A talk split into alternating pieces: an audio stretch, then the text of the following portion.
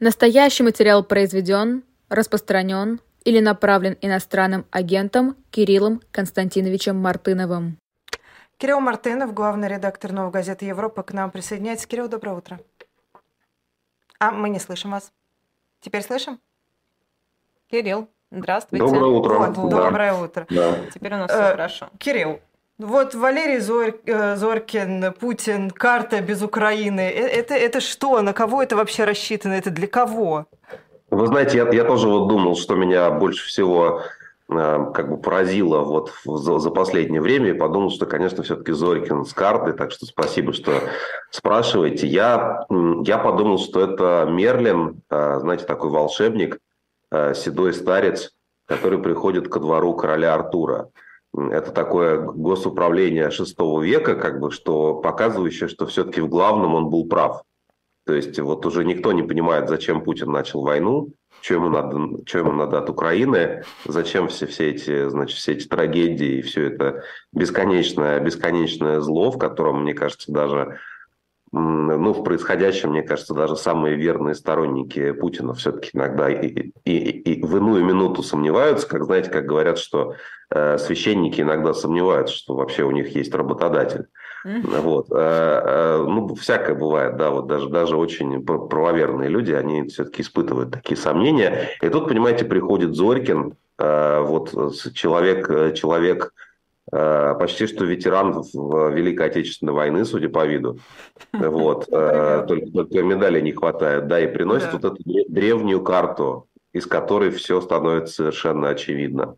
Вот. И я думаю, не случайно, не случайно госпропаганда такое большое внимание уделила этим событиям. А, Судя по всему, следующая остановка будет уже, если, если речь идет про какую-то архаизацию таких политических и пропагандистских аргументов, то следующая остановка будет уже в какие-то дописьменные времена. То есть мы сейчас в раннее средневековье вернулись, а, вот, а дальше ну- нужно будет, конечно, пройти мимо вс- всего античного мира и дальше уже где-то вот э, что-то что еще более древнее 2000 лет назад найти. А вы как вы понимаете эту потребность Путина в бесконечном подтверждении своего своего исторического Своей правоты. права, своей Да. исторической правоты, да, не побоюсь этого Ну, э, так ведь с этого, с этого все и началось. То есть это как бы фактически э, научное изыскание Владимира Путина. Ну, как, как бы злые языки говорят, что в бункере, ну, я не знаю, ну, где-то вот в, в одиночестве его привели к тому, что он написал э, позапрошлым летом вот эту свою знаменитую статью про исторический путь Украины, который, над которой тогда все насмехались. Э, Ну и она по содержанию это действительно смешная, просто контекст не очень смешной ок- оказался. Э, Вот. И, собственно говоря, именно этими, этими великими историческими открытиями как раз и обосновывается все смертоубийство. И теперь нужны новые, ну фактически соз- создан э, своего рода такой исследовательский научно-исследовательский институт по вопросам представления Владимира Путина об, об Украине. Вот, и Зорькин в нем работает старшим научным сотрудником. Ну, это вообще, в принципе, самое, эм, самое главное, что сейчас эм, можно сделать, да, то есть я думаю, что и академик Кадыров может подключиться к этим изысканиям, и другие выдающиеся ученые. Вот Бастрыкин, кстати, тоже большой правовед, и, возможно, он тоже может принести какое-нибудь доказательство Путин, путинской правоты. А, Это ну, попытка такой лег- легитимации э, того, что было сделано задним числом. А, Я думаю, что вот я иногда вспоминаю да, про, про Владимира Сорокина. Говорят, что он не очень рад э, тому, что все идет по его плану. Да, но вот в, в, значит, в романе «Доктор Гарин», если я не ошибаюсь, где речь идет про э, э, такой ра- распавшийся, очень странный постапокалиптической России э, будущего. Как известно, есть персонаж, э, ну, похожий на Путина, который говорит, единственную фразу, которую он говорит в течение всего текста, это называется «это не я». Вот. И даже когда его просят спеть, он все равно он, он поет русскую песню на слова «это не я, это не я, это не я».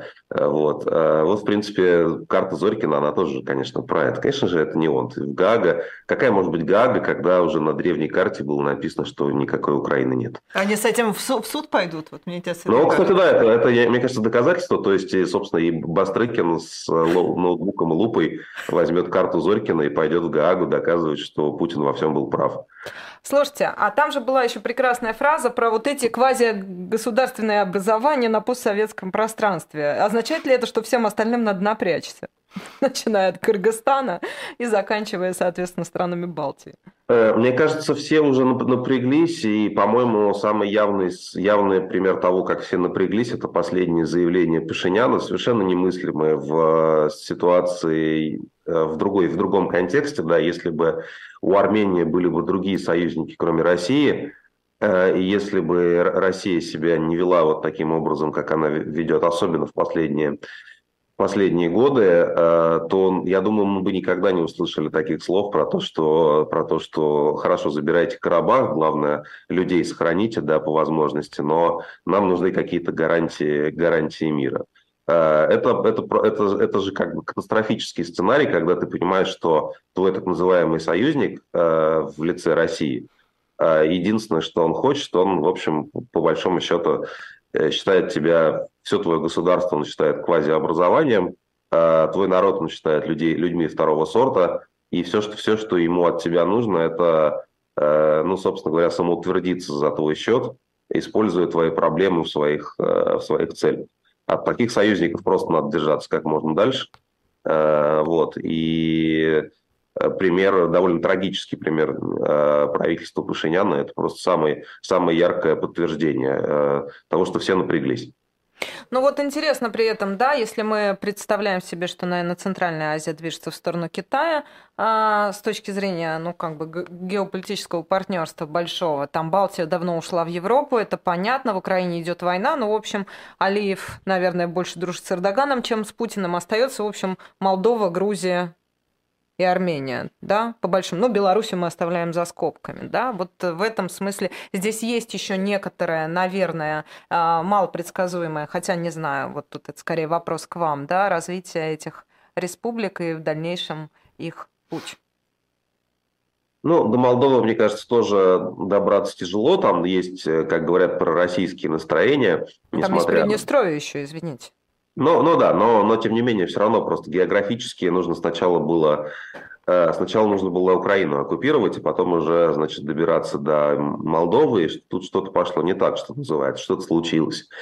А, вот, а Грузия, да, но, но тем не менее, что объединяет и, и Молдову, и Грузию, это то, что и там, и там есть, в общем, внутренние, условно пророссийские или реально пророссийские политические силы, и они себя довольно неплохо чувствуют, и события в Грузии, особенно, конечно, вот этот э, то, что было некоторое время назад, когда они там пытались по российскому образцу принять закон про иноагентов, э, бедолаги, как бы, да, это показывает, как, как, что значит ориентироваться на российский опыт в этих политических процессах. Но я думаю, что еще к этому списку стоит добавить все-таки Казахстан. Это самая самая, по крайней мере, географически большая трагедия здесь, да, и мы помним, что предшествовало э, началу войны э, вот этот героический марш-бросок ОДКБ, э, да, эти события до сих пор, мне кажется, должного расследования и должной огласки событий января 2022 года в Казахстане до сих пор, в общем, нужного обсуждения, нужной, нужной судебной оценки не получили. Вот, и мы знаем, что э, Такаев, имя которого Путин все учит все эти годы, э, он вынужден ездить, вынужден ездить на аппарат на 9 мая, ну или считает, что он вынужден ездить, и, и ну, огромное... Ну, может, у него свои интересы? Ну, нет, у него, безусловно, свои интересы, но я боюсь, что все-таки это не, неравноценное партнерство, неравноправное, да, и огромная сухопутная граница с Казахстаном и группа людей, которые, находясь на территории Северного Казахстана, в общем, симпатизируют судьбе Донбасса, потому что российская пропаганда говорит, что там вообще-то все очень хорошо сложилось, и ну, языки учить не надо, и вообще, значит, русских-то защищают. Э, это все тоже реальность. Только жить негде. Ну да, да, вот. Так что, так что на самом деле, мне кажется, в этот список все-таки Казахстан надо включать, хотя Хотя, мне кажется, Казахстан э, Владимиру Путину не отдадут э, слишком большой приз, и действительно интерес Китая там есть. А я давайте, чтобы, наверное, к следующей теме уже перейти, я по Армении еще один уточняющий вопрос задам. Вот наш гость, когда мы обсуждали эту тему заявления Пашиняна, главный редактор Кавказского узла, он говорил о том, что, в общем, пока там есть военная база, на территории Армении, а, можно, в общем, не переживать да, за, российско, за российско-армянские отношения. Хватит ли, как вы думаете, политической воли у Пашиняна, собственно, изгнать оттуда русских военных? А, ну, судя по тому, что, судя по тому, что такая циркулирует информация о том, что Пашинян задумал выйти из ОДКБ, потому что, в общем, она свои функции не выполняет, а, я думаю, что в конечном итоге выход из этой организации почтенный – Э, шутка из начала 2022 года, тоже из довоенной эпохи, да, организация дедов, крадущих будущее. Э, вот, э, да, значит, вот я думаю, что и с базой, собственно, начнется, начнется торг, по крайней мере. Вот, насколько он будет быстрым и эффективным для Армении, у меня ответа нет. Ну, давайте... ну, то есть, тут, есть, тут есть понятно, это просто сценарий, а мы никуда не пойдем, как бы, да, у нас здесь интересы, не знаю,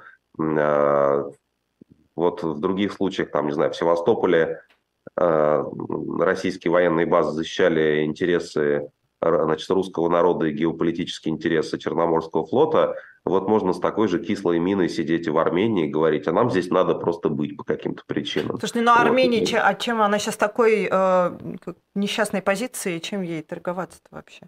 Ну вот совершенно верно, да, собственно говоря. А тут как раз и появляется союзничество по-московски.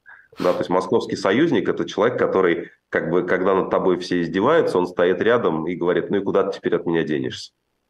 Ну, ровно, ровно тогда и, и получается. Тут я с вами абсолютно согласна. Ну, давайте перейдем к второй теме. Это боевик, за которым мы следили а, два дня в Белгородской области. А, что это было? Или, может быть, еще есть? Ну, тут, тут тяжело делать как, как бы любые такие достоверные предположения, да, то есть потому что все это, все это очень э, такая мутная вода, и специально ее в том числе решили замутить э, украинские спецслужбы, у которых, как мне кажется, работа такая, да, значит, проводить такие э, операции прикрытия. Я думаю, что, ну, тут странно ссылаться на Пескова, но мне кажется, что как это, сломанные часы два раза в сутки все-таки показывают точное время, и Песков э, сказал нечто правдоподобное. Это вот давайте уникальный момент, зафиксируем для истории. Он сказал, что это значит, некая операция, э, связанная с тем, чтобы меньше обсуждали отступление из Бахмута. Вот. И действительно, мы видите, мы все, все получилось, операция хорошая, мы отступление из Бахмута никому неинтересно обсуждать, тем более, что там, в общем, никакой катастрофы военной не случилось для украинской армии. Да победу а вот... тоже как-то особо не, не интересно там обсуждать было. Как ну, ну да, ну вот нет, ну а, нет, просто все начали уже уже как бы там Зеленского на саммите G7 спрашивали об этом, да, ну угу. то есть много где это все-таки начало, начало пред, э, работать как будто бы это что-то важное. Вот сейчас все обсуждают в итоге дырявую российскую границу. Вот отвечая на вопрос, что это было, э, ну, мне кажется, это был большой непрофессионализм и самонадеянность э, российской погранслужбы и российской армии. 700 километров границы, не считая Донбасса, в трех областях. Ну, то есть фактически огромная граница. А эта граница никак ничем не закрыта. По э, данным там, украинских военных экспертов э, на всей этой границе э, российская армия может собрать примерно 25 этих батальонов тактических групп, которые еще не полном, в неполном составе, и прикрыть 700 километров такие армейские силы никак не могут.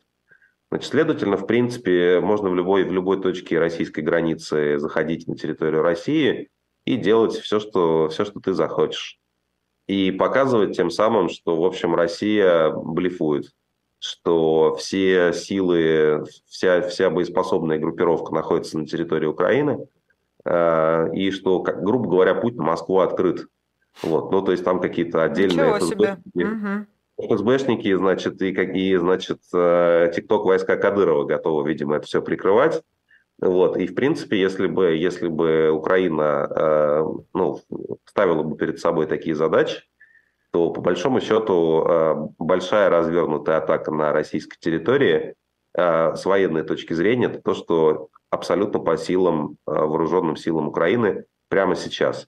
Другое дело, что, как мы понимаем, есть некоторые политические ограничения – которые, которые значит, в простом виде формулируются как тезис о том, что американцы от этого не в восторге. Американская позиция связана с тем, что Э, с тем, что ну, тяжело, в общем, э, как-то мотивировать э, своих избирателей поддерживать нападение на Россию. Ну, то есть это как ну, бы... и они открыто говорят, что нашей техники не должно быть на территории России. Ну, ну да, ну то есть не, как понятно, что, не, что не, не, позиция, позиция вообще западных союзников Украины в этом смысле прагматична. Мы готовы вам помогать защищать себя, но мы не готовы вам помогать в каких-то других планах и, в частности, мы не готовы участвовать в прямой войне с Россией, и тем более в, ну, как бы, не знаю, в создании Белгородской Народной Республики, да. А, вот, а, зная об этом в частности, да, а также имея, мне кажется, некоторую самонадеянность, вообще, я думаю, что в российской армии никто за это просто не отвечает. То есть там есть люди, которые, которым дали команду завоевать Украину, они завоевывают как могут, вот а, Бахмут 10 месяцев брали – вот. А кто, кто отвечает за, условно говоря, за федеральное шоссе, которое идет на Москву, э, в принципе, это, э, э, об этом просто не договорились.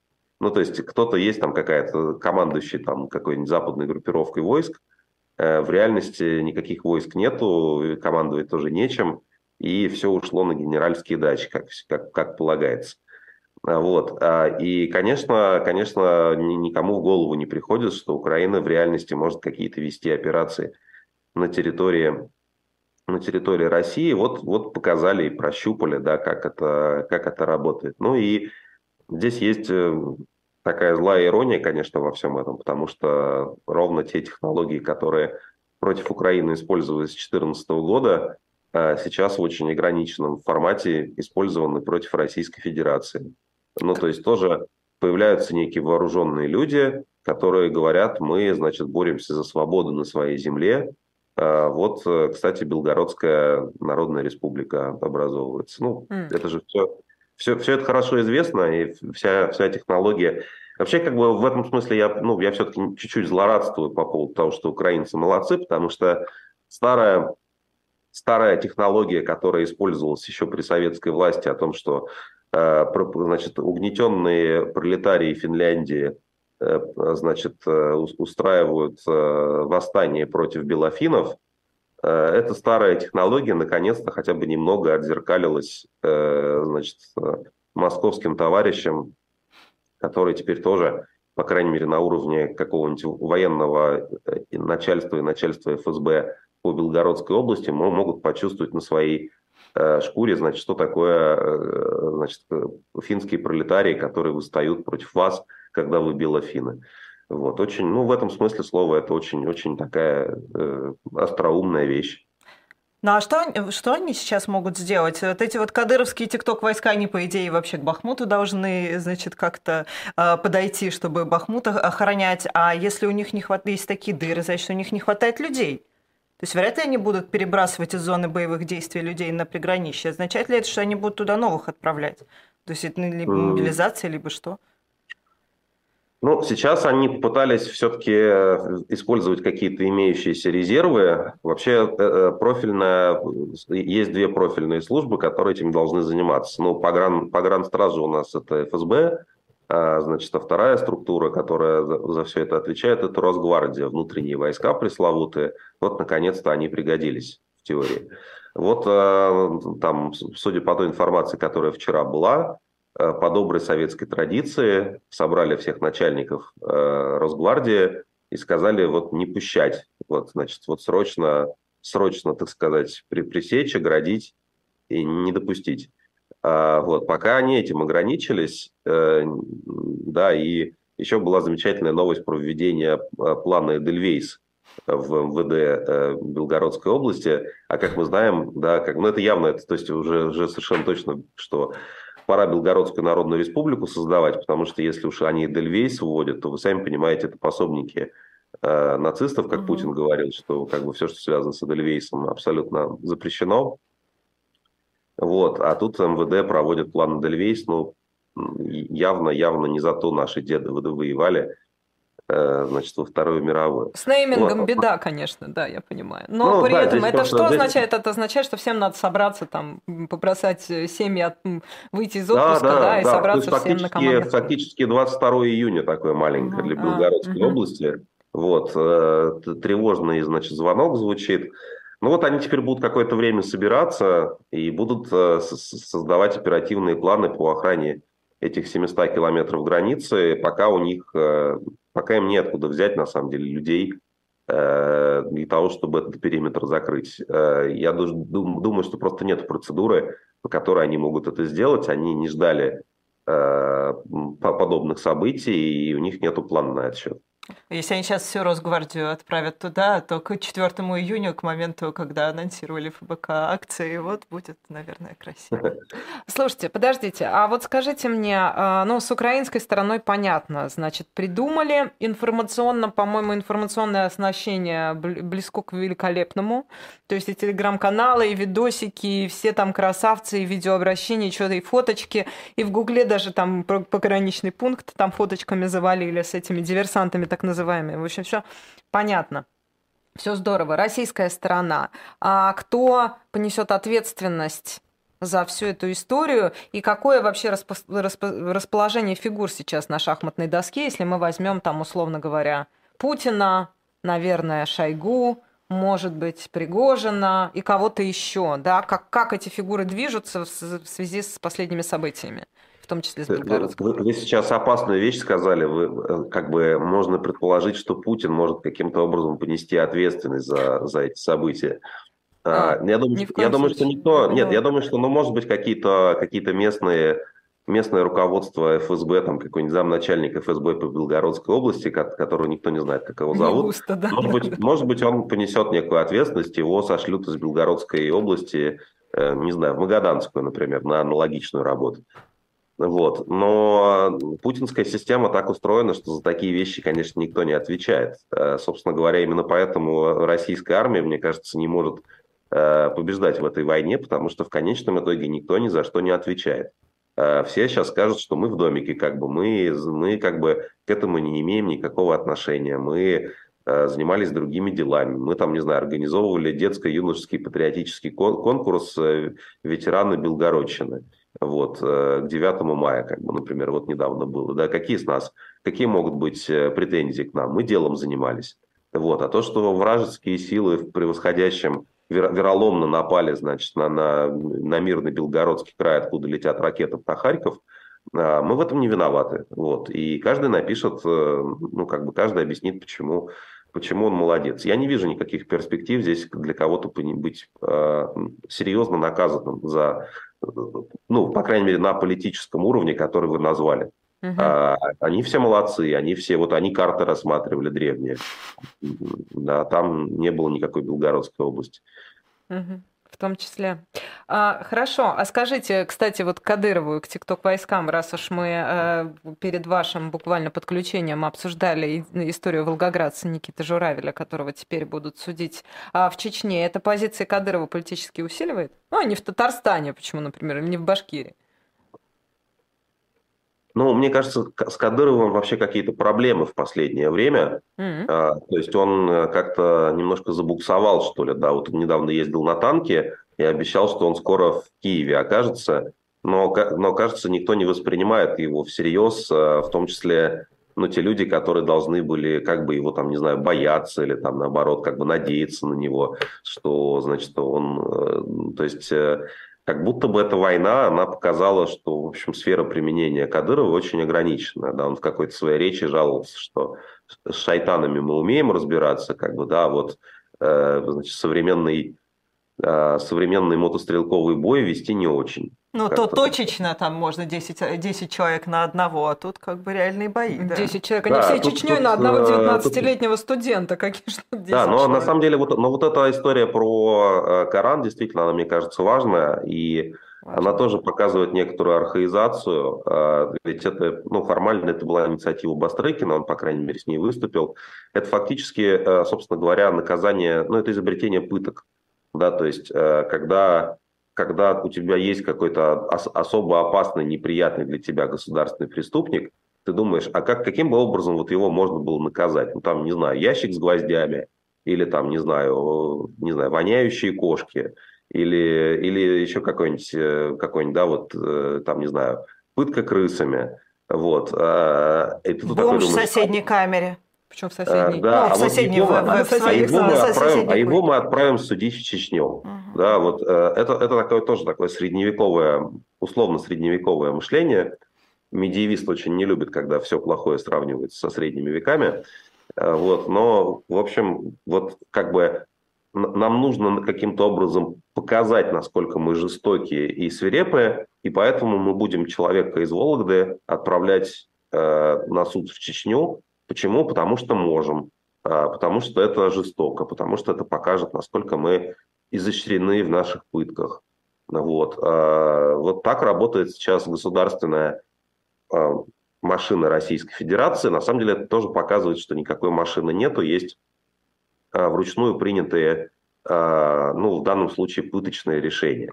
Я бы даже сказал, что есть некоторые параллели между Бастрыкиным, отправляющего человека из Вологды в Чечню, а, Волгоград. и, и, и, э, и, и- и, э, да, и, и пустая, пустая граница, которую никто не охраняет, потому что, ну, в общем, и то, и другое – это не какой-то бюрократический процесс.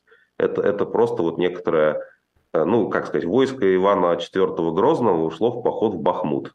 Э, Да, значит, вот как бы тылы оголены, потому что там просто никого нету, и никто за это не должен отвечать. Вот такая же ситуация с судопроизводством. Но это удивительно, конечно, вот этот запрос, точнее не запрос, а тренд на жестокость и на пытки. Насколько он коррелируется с запросом российского общества? Как вы думаете? Но в это же первую про очередь одно и коррелирует- то же, правда? Или нет? Он, он коррелирует в первую очередь с запросом российских властей, потому что здесь в данном случае социальный заказ приходит от российских властей. Ну, посмотрите на Дмитрия Медведева. А, да, ведь он, он перед кем-то, он перед кем-то же отчитывается, когда он этим занимается, да, то есть он считает, что ну, сейчас так правильно.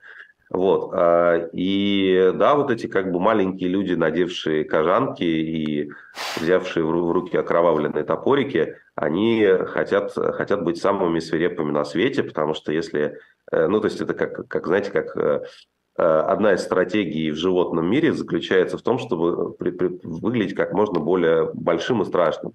Да, шерсть дыбом, э, шипеть.